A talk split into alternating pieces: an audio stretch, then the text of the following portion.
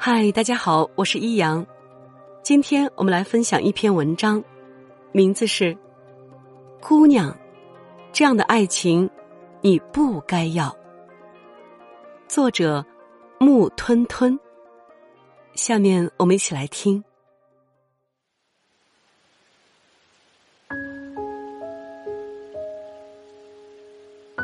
上午十一点，天空密密的织着细雨。由于临时接到通知要外出办事，我赶紧往嘴里扒拉了几口饭，迅速的收拾好东西，约了个滴滴打车，便匆匆出门去了。因为是拼车，司机到时后面的座位上已经有了两位姑娘。由于最近实在太累，我坐进前面的副驾驶，跟司机确认了目的地后，便闭上眼睛稍作休息。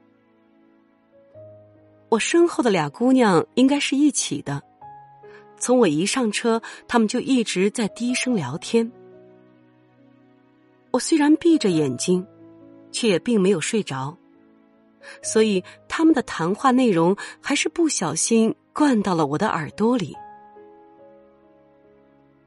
是左边的那位姑娘跟右边的那位姑娘诉苦，为了方便称呼。姑且叫他们左姑娘和右姑娘吧。他们聊天的大意是：左姑娘因为工作往来原因，喜欢上了一个跟她经常打交道的男客户。她没有明确表白，一直暗恋那位客户。时间一长，那位客户仿佛也看出了端倪。男客户会跟他开玩笑，会逗他开心。除了工作上的往来外，私底下偶尔还会约饭。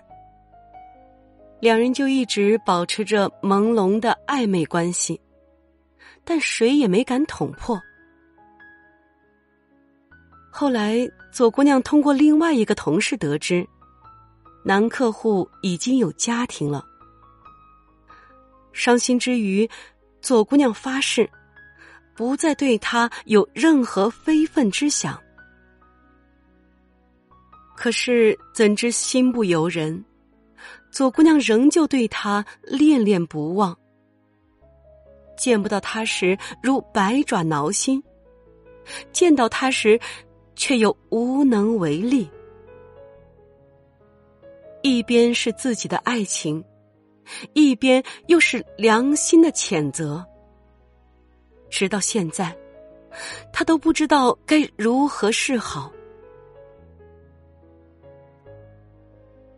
听了左姑娘的爱情时，坐在前面的我，虽然对她的遭遇感到同情，但我内心里却十分清楚，这样的爱情一定要离得越远越好。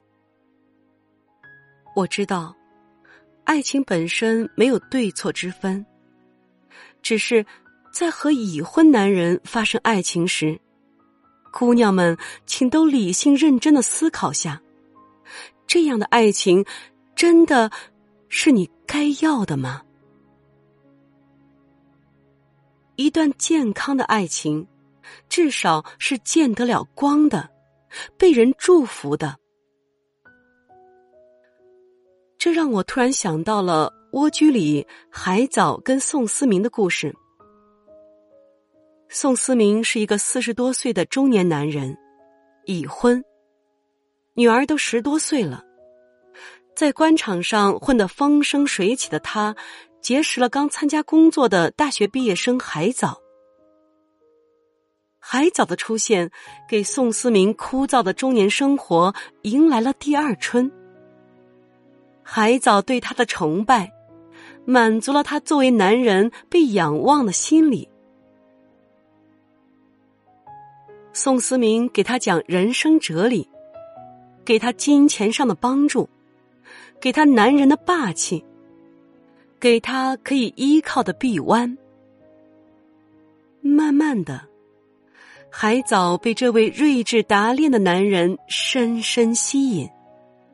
他心甘情愿的成了他隐匿在豪华别墅里见不得光的情人。可是这段恋情并没有因为起源于宋思明的追求而完美的发展下去，而是跟大多数婚外恋一样，海藻最终不仅遭到了被抛弃的命运，还为自己成功扣上了一顶小三的帽子。张小娴说：“无法厮守终生的爱情。”不过是人在长途旅程中来去匆匆的转机站，无论停留多久，始终要离去坐另一班机。姑娘们，已婚男人永远都是不可触及的雷区。他再怎么爱你，你再怎么爱他，都不要忽略他是已婚的事实。他的家里有一个他光明正大娶回家的妻子在等着他，而你却只能躲在黑暗里不让人瞧见。也永远都不要觉得自己是最特殊的那一个，以为两人真心相爱，只要等到他为你离婚，就可以皆大欢喜了。海藻和宋思明，我相信他们相互爱过，只是这种爱付出的代价太大。在权衡利弊后，他终究还是会选择回归原来的家庭。至少这不会威胁到他苦心经营下来的生活，也不会让他背上抛妻弃子的罪名，而且。很有可能，你以为的爱情，或许只是对方眼里的矫情罢了。你可能只是他枯燥婚姻生活里的调味品。一旦哪天觉得腻了、烦了，你就会被弃之如敝履。很多时候，爱情都是刹那间的事。姑娘们要做的，就是请多忍耐一点。说不定你以为的情深，在过一段时间后会慢慢稀释下来，直到消失于无形。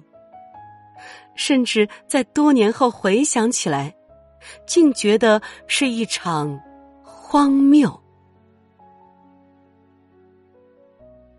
爱上已婚男人。给他最好的爱，就是不去叨扰，不去插足。你要做的，就是站在安全界限外，远远的看着就好。